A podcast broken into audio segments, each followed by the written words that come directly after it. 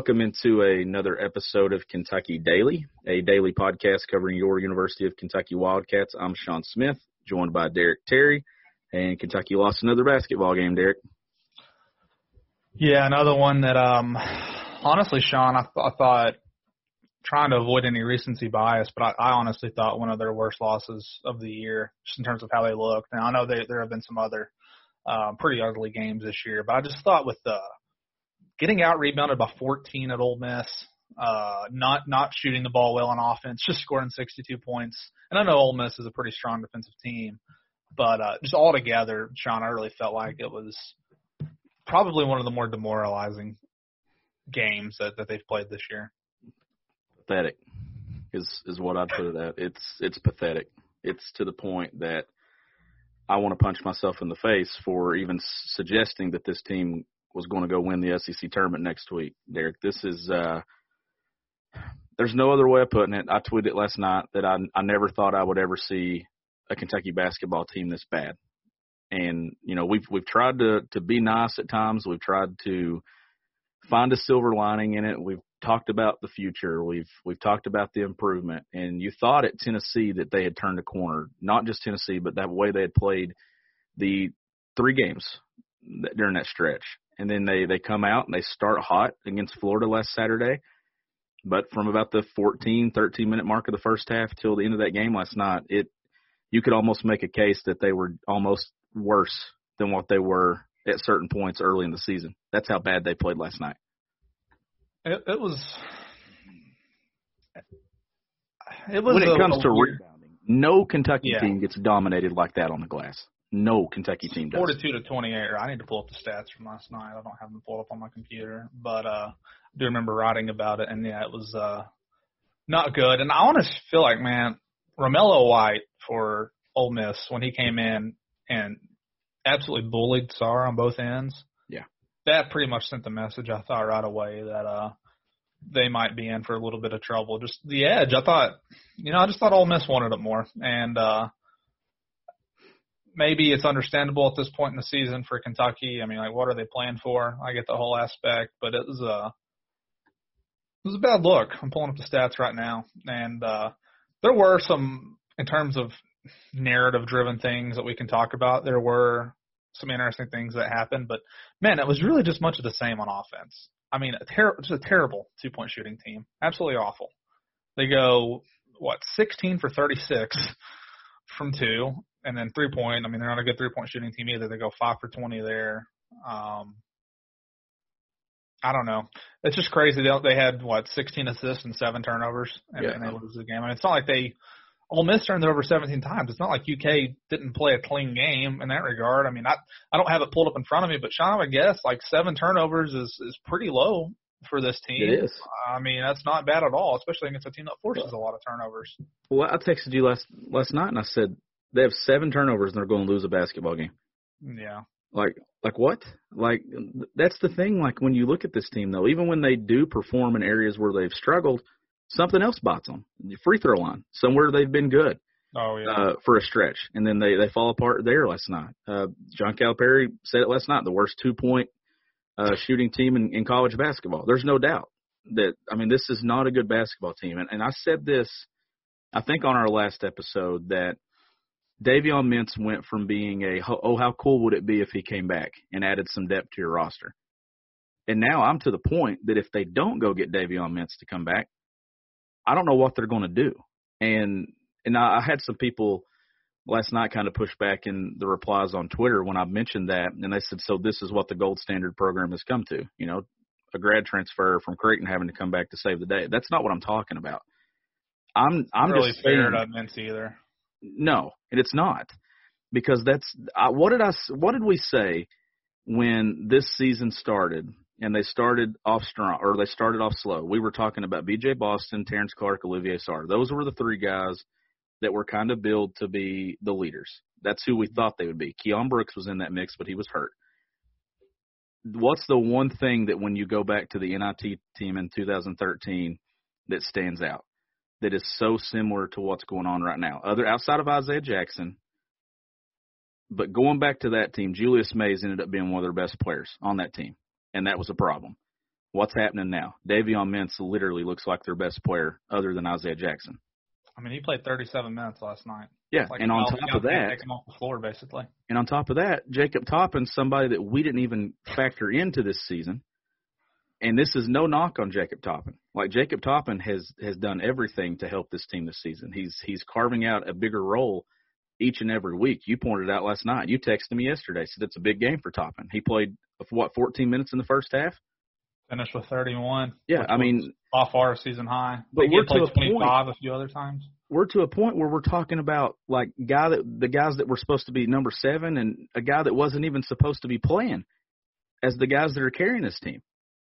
I mean, it's it's easy to see why they're having issues. Corey Price put up the stats today, and B.J. Boston and Devin Askew, I think, are two of the worst shooters of the two of the is it two of the top three worst shooters in program history since the shot clock era began for a single season. Did you Yeah, see Bob- that? Yeah, Boston's so Boston's field goal percentage. I, I think was it field goal or three point? No, it had to be. It, there's no way it's three points, 35 percent. Yeah. So his uh, overall field goal percentage is at 35 percent, which the next lowest was at 39. I, I mean, my goodness, right? He went Yeah. one for nine last night, one for Well- six. I mean, he had had a nice little string there for a little bit, but then you have the Florida? You have the Florida stats in front of you? Uh, no, but I can pull them up. So he was one of nine last night, Derek. B.J. Boston was one of six from three. But if you go back to the Florida game, and he started off hot, if you remember, he hit a three, he hit another shot, and got off to a great start. I tweeted, I said, hell of a start for B.J. Boston. Since I tweeted that, I think he maybe has shot like two of fifteen, if that. Because you can look at his stats from Florida, and it wasn't a good shooting day. I mean, yeah. Here we go. Um, yeah. Well, uh, you know, go back to the Florida game. I mean, it was kind of the same deal. Mintz carried him in that game. He had 21. Jackson had a pretty good game. Jackson just got on the floor, man. I mean, he's just fouls too much. What did he play? 24 minutes last night. I mean, Yeah. he's one of the true difference makers that they have. And uh, when when you're having a hard time staying on the floor like that, I mean, Kentucky's not going to have much of a chance. But yeah, going going back to that Florida game, he was three for ten, one for four from three. So what's that put him at? Two for two for his last ten. Yeah. three. and he hit the he hit the first two shots. Of, I think he hit his first two shot attempts of the game against Florida. So he was actually like one of eight the rest of the way. And then you throw in one of nine last night. So we're talking two of seventeen since his hot start against Florida. Worth pointing out, I think. um you know, Keion had a really weird game against Florida where he just didn't really show up at all. But he bounced back last night, He 16, 16 points, eight boards, and you know that was that was UK's leading rebounder. I mean, on a night that they really got pushed around and struggled to to grab boards. I mean, look at I mean, dude, look at Sarr, 30 minutes, three rebounds. Yeah. it's not getting it done. And um, you know, you think about a guy like Jacob Toppin who was pretty much playing a lot of the a lot on the wing last night. He comes down with five boards, and that's that's why he was in. I mean, he was rebounding and he and he played good defense. He they they really, especially against the zone, I don't think Toppin's really going to be set up to score very well. So that's not what you're looking for with him, at least last night. But it's it's rough because it, and to me, Sean, it seemed like I never went back and watched it, but it seemed like it was a big emphasis. I mean, eventually against the zone, they were just getting it right there to the middle and letting Brooks take jumpers, which was a good strategy. I mean, he he made most of them. So I know people hate the long two, but if you're open and it's Brooks taking them and they're going in, I don't view it as a bad shot. But one of those deals last night where they really just couldn't throw it down to the block against that zone, or Sarr couldn't couldn't operate well enough to really get any easy buckets, Well- and that's that's kind of what made it tough. I thought. And and what outside of their poor performance this season, what has been the one topic after every game? It, it's been John Calipari's post game comments, right? Like that's the thing that we've all picked apart and dissected. Well, last night, Derek, he said it, and it was I don't have an answer. They've lost 15 games. You know, he mentioned you know in 35 years he's not experienced something like this. Like, what do you say to your team when you've lost 15 games. And it's not like that they've just been absolutely destroyed in these games. I mean, they're losing by single digits, but Yeah. they're not good enough to win these games. They're they're not better than these teams. They're not better than Ole Miss. They're I mean, we we see it. Like if this team is so limited that if you can take away the one thing that makes them comfortable, like they were scoring in transition during that stretch that they won basketball games, and now they're they're not able to do those things. And last night, another example, 15th loss, So they're guaranteed to finish with a losing record in SEC play for just the third time in program history, first time since 1988, 1989. I don't I didn't see this coming. Even with their 1 and 6 start, I thought that they would at least get to 10, 11, 12 SEC wins. I just I just thought, okay, you know, they're to they're going to get it figured out. They're going to win some games. They haven't. Like we thought that they had turned the quarter and they have reverted harder to the point that it would not shock me if they lose the first game of the SEC tournament next week. Yeah, for sure. I mean, especially if they're, you know, if they're playing Mississippi State, and I know this was a few months ago, but it took a a, a performance that has not been replicated, That's the way I'll phrase it, from Dontaie Allen uh, in double overtime to, to just to come up with that win, which was different. They didn't have Keion back then. You know, there was different scenarios. Um, go, go ahead. Well, speaking of Dontaie, what did he say last night? I like for I wanted him to shoot more. He played three minutes. like what? Yeah. You know what I'm like? I'm saying like this is this whole Cal is mentally exhausted. He is, he, yeah. he mentioned he says it all the time. He doesn't have a magic wand. Well, if even if he did, he could wave it a thousand times, and I don't think it would solve the issues that this team has. Uh, you have a point guard who you have played all season long because you didn't have another option, and then come to find out you had another option, but you chose to fall on that sword for pretty much the full season. Davion Mintz had eight assists last night. Yeah, and didn't didn't Cal say that that's like Mintz wants to be the point guard? Yeah, like I, that's what I don't get. Like that, that was what confused been, me the most. I assumed that he was just you know out of the benefit of of Mintz because they thought it was better for the team. But if Mintz has been like, and let's talk about this real quick. And uh, it's it's big tough because it's kind of speculation. But that last time out in the huddle, Mintz it looked it looked to me, and I need to go back and watch it, I guess. But it looked to me like Mintz and Cal were both on Askew. Is that the way it looked to you? That's what it looked like to me. Yes. Like, I mean, Mintz looked so dejected at the end of that game last night. Yeah. that uh, I, I don't know. I don't know if he's reached his breaking point or what, but I do think Cal has reached his. I mean, Askew's unplayable. Why did it take this? Point. Why did it take this long, though? Is the question. Like, if did we really exhaust all options with Davion Mintz playing point? I don't know. I mean, I can't I can't say. Cal says he's in there every day. There's a few things I want to hit on here. I, I think is a pretty interesting post game episode for us in a year where they've lost so many games. But first of all, I mean, this was two straight games. I know he's had other games where he really struggled, but this was two straight with Askew where it was just it was bad, like unplayable bad. Yeah. And he's minus 17 last night. And I know plus minus like that can be it can be a tricky stat because it doesn't always tell the truth. But last night listen, he's minus 17, but he's also as what as soon as Mintz goes out at a time, Ole Miss goes on a 7-0 run. As soon as Askew goes out in the first half, that's when UK makes its run. You know what I mean? Like it's just. I feel I actually feel bad at this point for Askew because everyone talks about him talks about how hard of a worker he is. He came here a year earlier than he had to, which was his choice. I mean, I don't. I mean, that is what it is. He made that decision. You got to live with it. Um, but I'm sure a kid who has worked as hard as he has and has really been a brunt of a lot of criticism, which rightfully so, I would say. I mean, in terms of on on the court, any of the personal stuff just too much. But in terms of his on play performance, like you could say he's benefited immensely from Cal not really either believing he had no other point guard or kind of not wanting to utilize anyone until he absolutely felt like he had to. And maybe now with Toppin being a guy like Cal trusts a lot, certainly more so than Dontaie at this point. Like maybe you see more lineups that I, I don't know. I mean, are they going to go to the point where they're playing, uh, you know, Mintz and well, I guess BJ's out there. I was thinking for a minute, you know, you could like, did he say somewhere? I've seen this comment a few times, but I never actually saw it. Did he say something about Toppin playing the two? Did you see anything uh, about that? I don't remember seeing that. Did he say? I that? saw that posted somewhere, whether on Twitter or on a message board, and I'm thinking I don't remember if he said it. It might have been on his radio show, which I don't listen to after the game.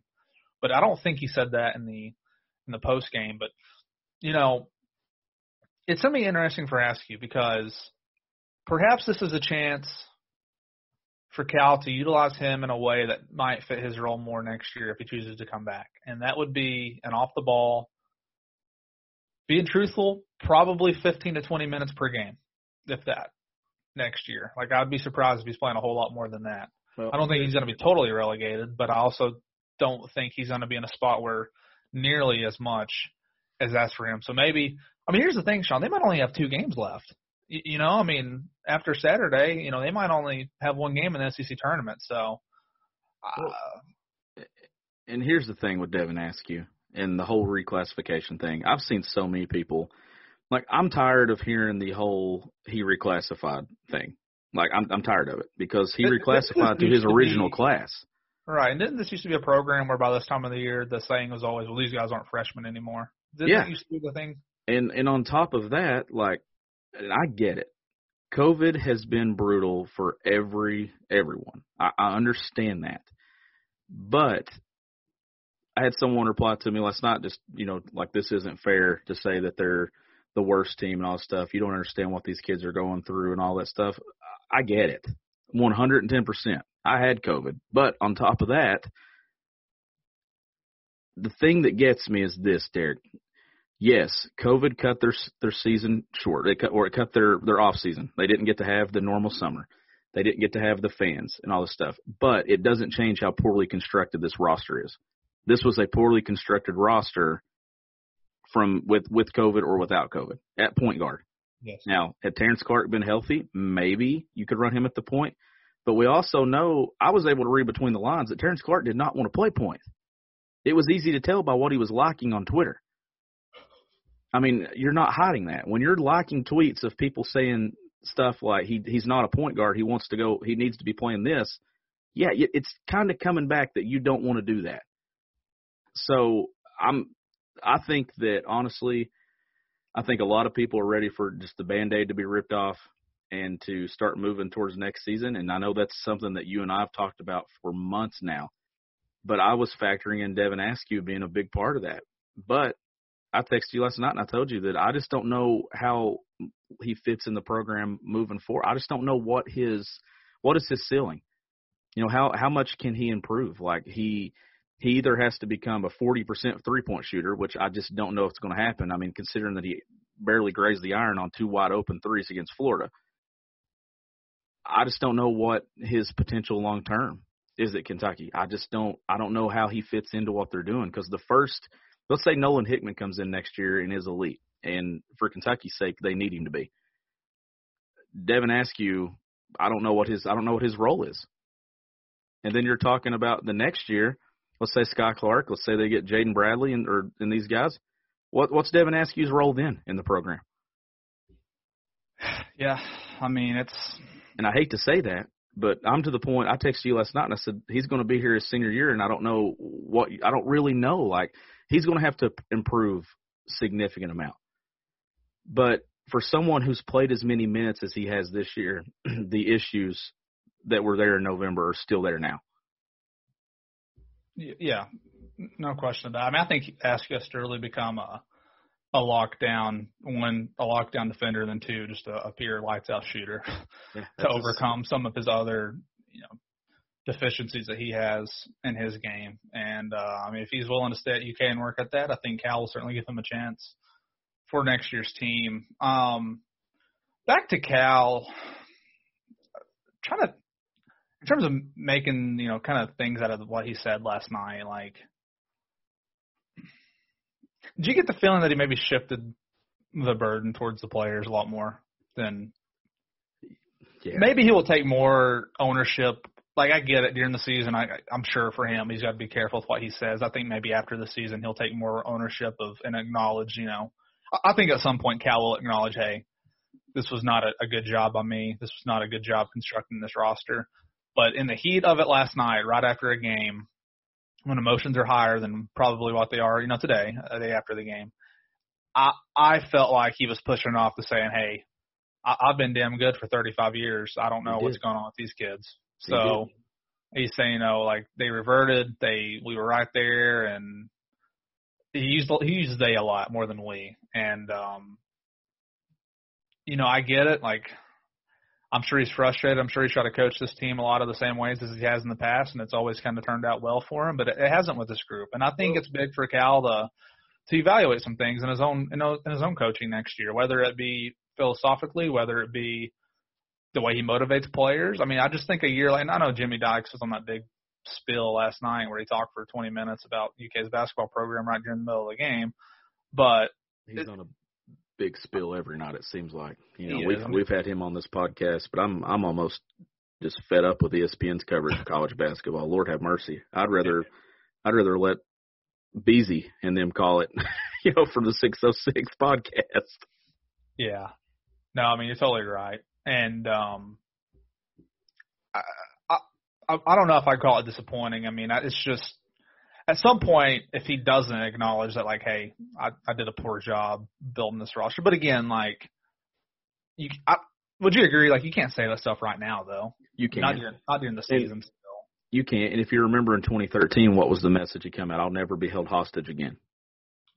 Yeah. And you know he said that. How what did what's his tone like in May, in June, going into next year? Uh, how does how do we look back and reflect on this team? And then another thing too, Derek, they they started turning the corner just enough that I think that they were still playing for this year. You know, Cal was talking that you know he owed it to these guys to try to win right now. What's happened to Lance Ware over the last half month to a month? Not playing at all. Dontaie Allen, not playing at all. So all those things that we were talking about about building to next year, they've stopped happening now.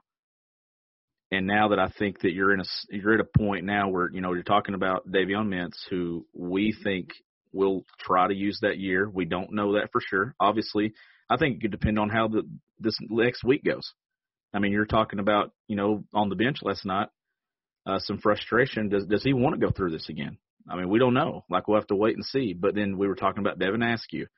Now the minutes are starting to go away for him last night. That was the I think that was the thing. I, I texted you at halftime. I said I'm paying attention to Askew's minutes because he'd only played ten, and he didn't play much in the second half. What got to 17 minutes, I believe Yeah. for the game. So that's that was the thing that stood out last night as he went from playing 30 plus to playing 17. So that was that's easy to point out. Uh, Jacob Toppin's minutes are going way up. Uh, Keion Brooks still playing. Obviously, we we still got to factor in Oscar Tshiebwe, who is going to make a significant impact on next year's roster. But all those things that we were talking about in January about you know Lance Ware getting some significant minutes and you know, contributing to the win at Mississippi State, playing against Missouri. He's not playing now. And you're you're kind of sitting here looking like, you know, all those minutes that we were talking about and experience, you, you've not got as many guys that are playing a role right now. Uh, I'm I'm going to be very cautious about how I view this team moving forward. I know that I've talked that I think they'll be significantly better next year. I don't think it's possible to be as bad or even remotely as bad as what they've been this year, but I have my concerns. And my concern is if they don't get a guard that can beat somebody off the bounce, I still think that you could have another year next year where it's not Kentucky basketball caliber. I was thinking about this yesterday. Um, you know where they might be, how they might be viewed preseason. I think it's too early because there's going to be. It's you know it is a Kentucky basketball. It's just too early to say, hey, this will. With how much con, uh, how much roster construction will be different in terms of who leaves, who comes in. Like it's really hard for me to to predict it. I'll say this though, if and I still think if the core next year, if you go into next season knowing that Davion Mintz is going to be there, that Keion Brooks will be there, Jordan Oscar Tshiebwe will be there, and you and you probably, I mean, Jacob Toppin's going to be there. Is that an all-star cast? I would say no, but it's still four guys that I think almost every coach in America would be happy to have as a starting point. Would you agree with that? Yeah, it, it's an it's a good starting point. And and I mean, and Toppin's probably a bench guy. I'm just saying, like, but he's got high potential. Like, he he helps your team. Um, but when I just said all that, there, I mean, next year's team, I think on, on the ceiling will determine will be determined by the guard play. What guys come in? Can he get another high school guy? Can he get a Trevor Keels? Or is it all going to be dependent on getting transfers to come in? Like, I I do think there's going to be. I'll tell you this much: I won't be predicting a Final Four next year like I did this year. However, there are some things that have happened this season that make me think truly with one or two guys that are, you know, a little bit better players. Like, I, I mean, this team has lost 11 games this year where they were ahead in the second half. Yeah. So I mean, they've been right in there, and as you know, it's it's tough to lose all those games. They very rarely. I mean, Alabama crushed them.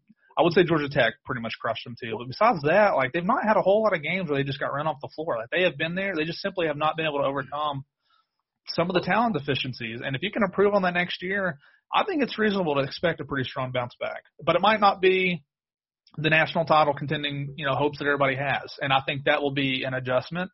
But I would still say after what fans have gone through this year, I think a Sweet 16 would would make people feel good. But again, you get into the whole thing too now, where uh, to me the worst case scenario that would happen is if they lose like seven or eight guys off this team.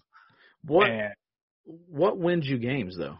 What what wins you those games that where you're leading in the second half, or these close games in the four minutes? Like what what's what's the one thing that you can kind of that separates you in those moments? And to me, it's been you had a guy who could go get his own and make a play, and they just they don't have that. And I'm just looking at next year's roster, thinking and and maybe and that's the thing. Like, there's a lot of teams that get to the Sweet 16 in the second round of the NCAA tournament that are good basketball teams that don't have a closer, right? right, Is that's what I think. You're right. I think that that's what Kentucky could be, unless they get a significant transfer, or somebody surprises someone and commits, or something happens in recruiting. I just think that especially Cal over the course of his career, he's always he's he, knows how to coach the game, Derek, but he's always had a guy, most years two guys, that could kind of go get their own, and when things are breaking down, he they go get a basket or they close the game out. They don't have that on this team. Davion Mintz is the closest thing to it, and I just don't know. I just don't see it next year. Like it's, I don't think it's really. I don't know. I, I'm very concerned I'm watching closely. I think that this is going to be one of the most important off seasons in Kentucky basketball program's history when it comes. Well, according to the, especially to the Calipari era, because Yeah. if, if they lose eight people or they lose if if they lose 75 to 80 percent of this roster, I will officially tell you that it's never going to get back to what it was, and I just don't know if they're going to be able to climb out of this hole that they that they've kind of gone into right now because if they can't retain most of this roster, they're not ever. It's never going to be a program under Cal that gets back to having some experienced players every other every year. Yeah, I mean, like you think about 2012 or 2013, that year disappointed people. Obviously, nowhere near as terrible as this year has been, but they were coming off a title, and even if you had turnover on that team, you could point to maybe the best recruiting class in the history of college basketball on paper. Six five-star guys, five of the top ten coming in next year. You don't have that on this year's team, man. Like they're in a spot where like they need continuity, I think, and the roster balance is so strange because they're going to be so forward heavy next year anyway. But I still think you take that continuity over risking, you know, some guys leaving just to try to add a few more people. Like, I agree with you. You can't lose.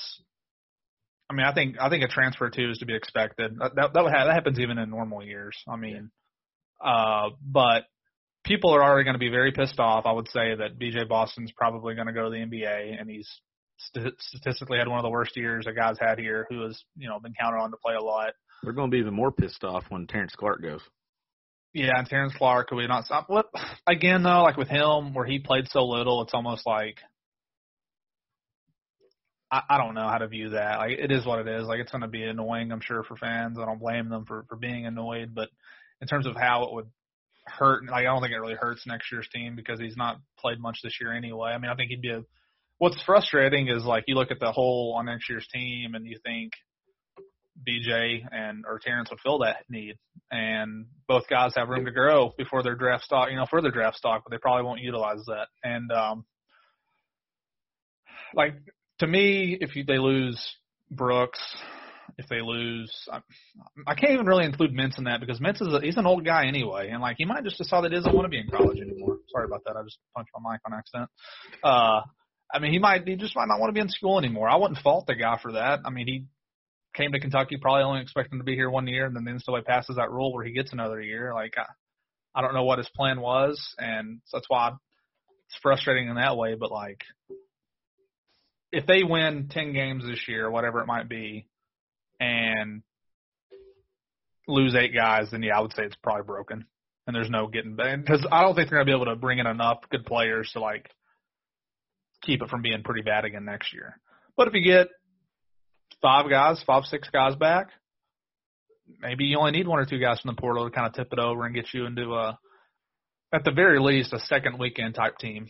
I would say preseason. I, I could see that. I mean, if you have a lineup next year of Hickman, grad transfer, Brooks, Colin Tshiebwe, Toppin, Mintz, those guys are there. Like I, I think that's enough to be excited about preseason. But even losing one or two more of those guys I just named, and you're kind of looking at like what like what is going on here? Yeah. Yep. I'm I'm concerned, and I I don't think that anyone should just sit back and say, hey, it's going to be better next year. I think what I would be doing is just holding my breath and watching closely to how this roster shakes out and what do they add. Because what the three the three guys that they have coming, you know, Nolan Hickman, Bryce Hopkins, Daimion Collins, you you got to throw Tshiebwe in there, I think, just because he hasn't played yet. So you're throwing him in with that recruiting class because you're getting a new body. I don't think nobody needs to sit here and assume that they're done. I think that even if a lot of these guys return, Derek, I think that there's room to add two pieces because I think that one, I think you need to go get a someone who can break someone down and get to the basket. They don't have to be an elite shooter, in my opinion. They don't got to shoot 40% from the three point line. Uh, they don't have to score 26, 27 points a game. You don't got to get a guy like that, but you just have to get somebody who put with these other pieces, their strength is to get to the basket and to maybe go get a bucket when you need one. And I don't know where that that is. I don't know if that's playing for another Power 5 school right now, but given the transfer portal, I think we'd be crazy to sit here and say that that guy's not out there and that that guy won't be on Kentucky's roster next year. It's Kentucky, and if something comes open, you know John Calipari is going to be calling. Right. Yeah. Yeah, that's why I want to wait. I mean, it might be it's March third today. It might be I'll be April. know, May May or June before. You never know. I mean, think about the college football portal. I mean, there's still guys going to the portal every single day now. Well, And- who? What coach gets fired? Like, what head coach loses his job this spring?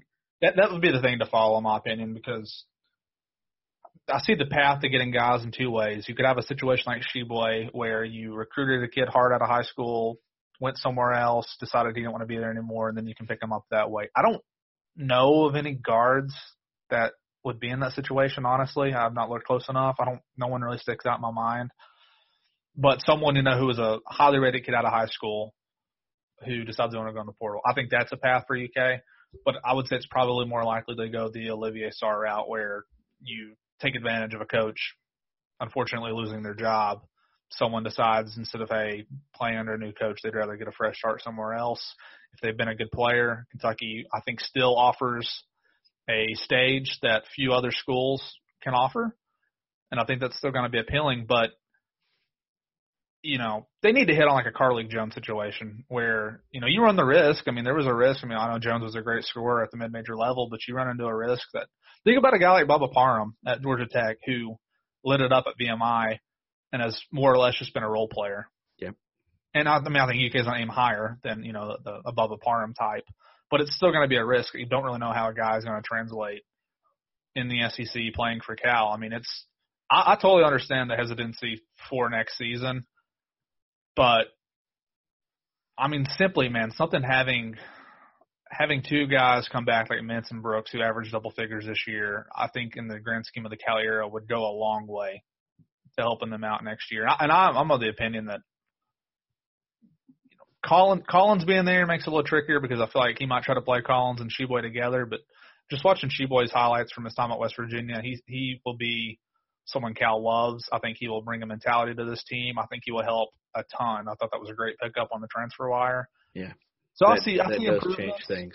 I see improvements, but you're right. I mean, especially in college basketball, where it seems like in March everybody talks about the guard play, That's how that that's kind my of concern. Yeah, and I do see a. there- He's not to have to work some miracles, I think, in order to.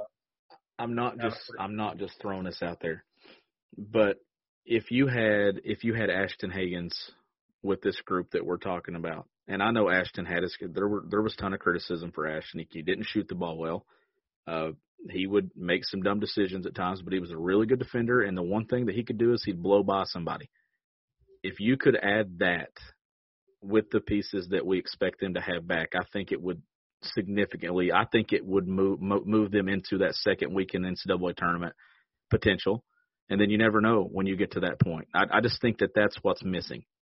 Uh, you could go down the list, and I'm not I'm not even naming like the elite guards like the De'Aaron Fox, John Walls. You're not that's that guy's not out there right now, Derek. It's not out there from the high school route, and you're not finding that via transfer because if they're coming there, then you know we're talking about guys that went to the NBA after one season. But a guy like an, an Ashton Hagans is just what I think this team, somebody of that skill set, I think is what they're missing. Yeah, I agree with that. I mean, I mentioned this to a guy last night I was talking to, uh, Adam Lockett, who, if you guys listen to the 11 personnel, we were texting last night. In hindsight, I mean, it's easy to say now, but I was just, I was throwing out this name just as a theory as to if you would be excited about it. And I, I mentioned Andrew Nembhard as a guy last year, a former five-star guy who, whose Florida time wasn't great, but he transfers and gets to go to Gonzaga. Like, I'm wondering, like, in a scenario this year, a player similar to Nembhard going in the portal – how on board would you be with that? Someone who did not light it up at their previous school, but had a high rank, had had major experience. I mean, I think he was a starting point guard for two years. I think you got to take something like that if it presents itself. I don't think that you can just.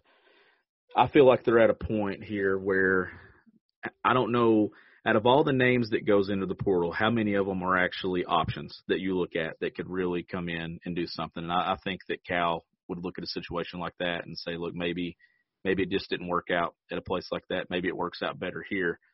Uh, that's yeah, the I mean, thing. That's the thing to pay attention to. I know one thing: when these conference tournaments fire up over the next week, some of them are already going. I'm going to be sitting down and I'm going to be watching a lot of basketball because I want to watch guys and I want to see is there someone out there that we're overlooking that we're not talking about that you could possibly look and say, hey, grad transfer or just transfer.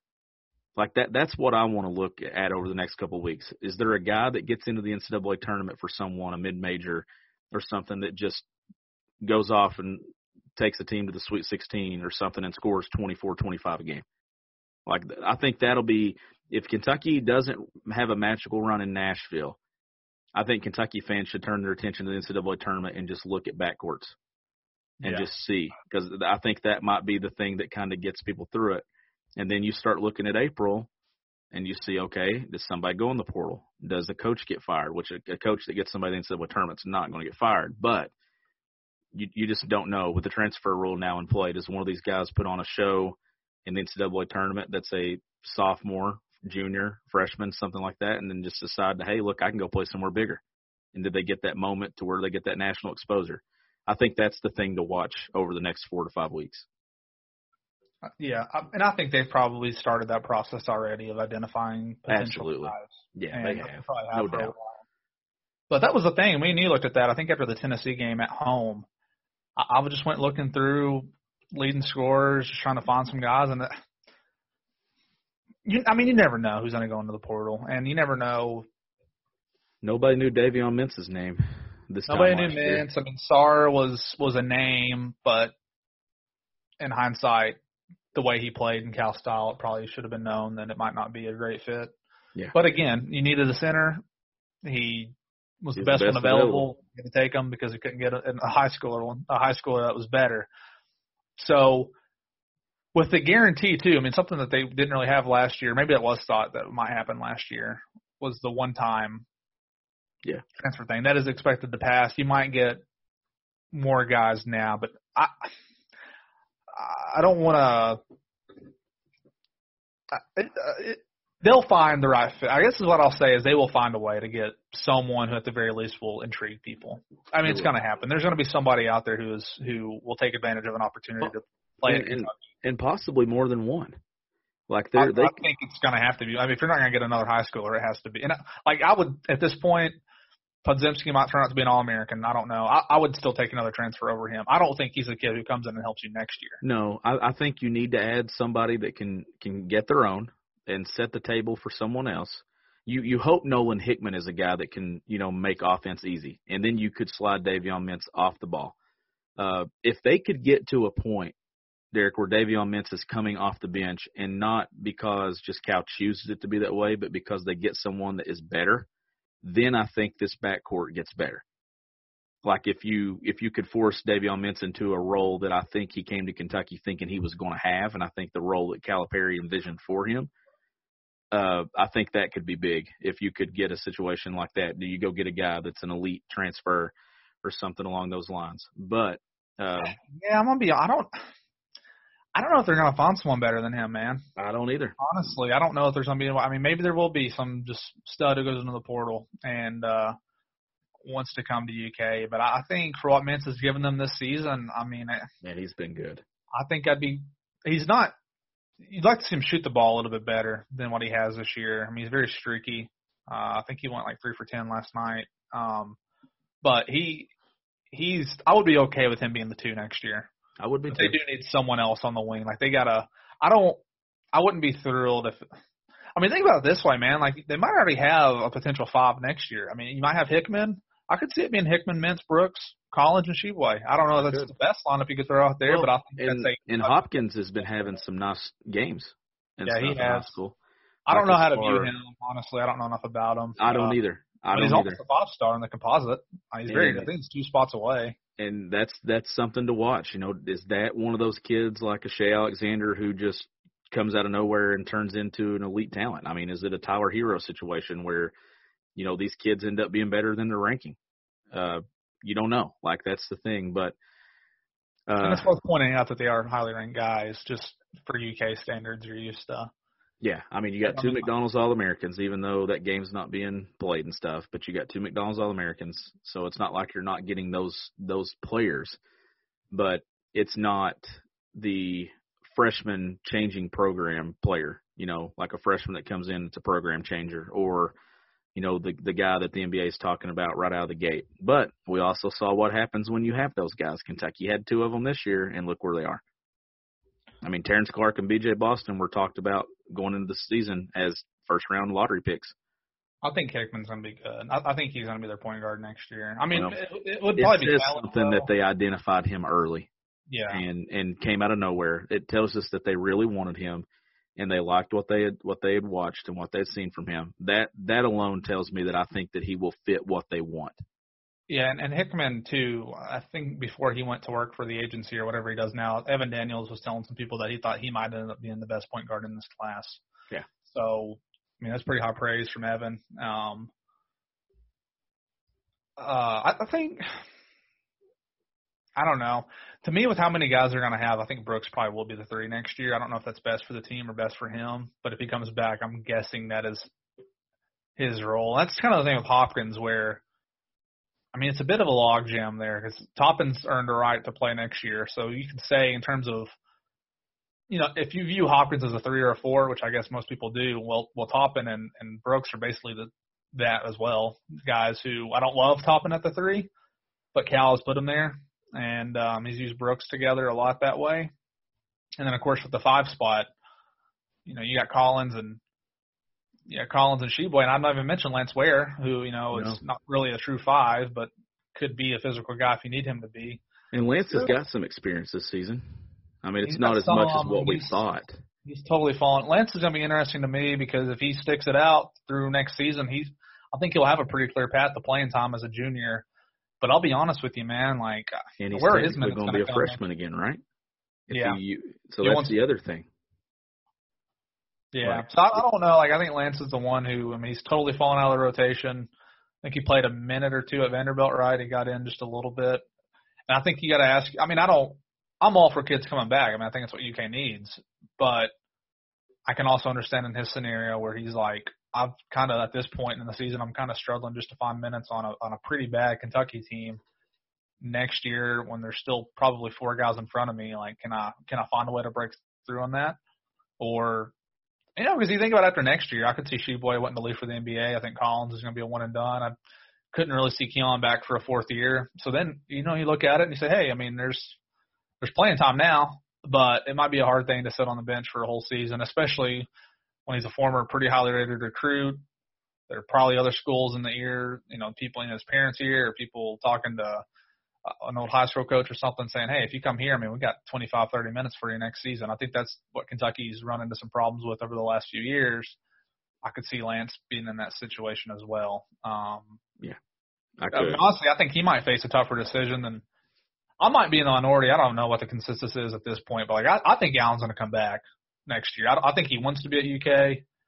At this point, there's still not a like he doesn't have just absolute freaks in front of him where it's to be hard to get on the floor. I mean, I see with some improvement, like I think he, I think he could play next. Like I think if you're to move Askew off the ball, who's to say that he can't outperform Askew next year and, and take his minutes? You know what I mean? Like I don't think it's just so obvious that he needs to go somewhere else that he's not to play here. I mean, I think for at least one more year he, he should come back, and then hey, if you come back next year, it doesn't work out for you. You know, you were here three years. I think that's long enough to know whether it's going to be good for you or not. And then if he does want to leave, like you said with the extra year, he could still have three years somewhere else. That's why I don't think he should be in a hurry to no to do anything else. I think he should come back, work hard this off season. I don't think Cal hates him. I think he certainly has work to do to to get in the good graces of Cal and be someone that he really trusts. But I still see a, pretty good a pretty good future for Dontaie, even though it didn't really happen for him this year outside of a few spurts here and there. I think it's pretty important that he comes back for next season and, and continues to develop. And I mean, he's a guy you got to keep, right? I mean, he's a Kentucky kid. Uh, everybody talks about keeping these Kentucky guys, adding Kentucky guys. Well, uh, I will say this: I think fans who maybe they're in the minority, people who have gotten on here on Twitter and been like, "Oh, Allen should leave. He doesn't. He deserves better. He doesn't need to be here." Well, that's not really a great thing to to say, in my opinion, if you're a fan of the program. Um, because Dontaie is not a can't miss surefire guy. I get that, but like he could develop into a nice player. Just because he's not playing immediately this year doesn't mean that a year or two from now he he won't have a big impact because I think he will. I mean, I think you look two years from now, he could have a huge impact on the program. And so I hope for his sake that he sticks it out, uses this off season and really improves because I, I still think he's got really good days ahead of him. And I think UK staff views it that way as well. I think with enough time, he'll make an impact at this program. Yeah, I, I agree with that 100%. 100 percent. Can't even speak now. But uh, we just want to get on here and recap last night and give another I guess, uh, outlook on the Kentucky basketball program. It seems like when we do these episodes, Derek, we always have a lot to say, and it it changes, but then it almost doesn't change because it's all been the same uh, since January. We're, we're we've kind of you know started talking about next year. We've been talking about next year for two or three months now, but we'll uh, continue to get you guys through this. Uh, we appreciate all of our listeners who continue to listen to Kentucky Daily. I literally put up a podcast episode yesterday afternoon, like one o'clock, and I texted Eric last night and I said I didn't even tweet out the link, and we already had like hundreds of downloads on it. So we we appreciate you all. We also appreciate the Butcher's Pub, two locations, one in Pineville, one in Williamsburg, and then a third one coming later this month to London, Kentucky. So you can visit the thebutcherspub.com or you can check out all three of those Facebook pages. Look up the Butcher's Pub Pineville Williamsburg or London, and you can access all those pages. You can look at the menu, hours of operation, everything. Uh, visit thebutcherspub.com. He's Derek Terry. I'm Sean Smith. We'll catch you tomorrow on Kentucky Daily.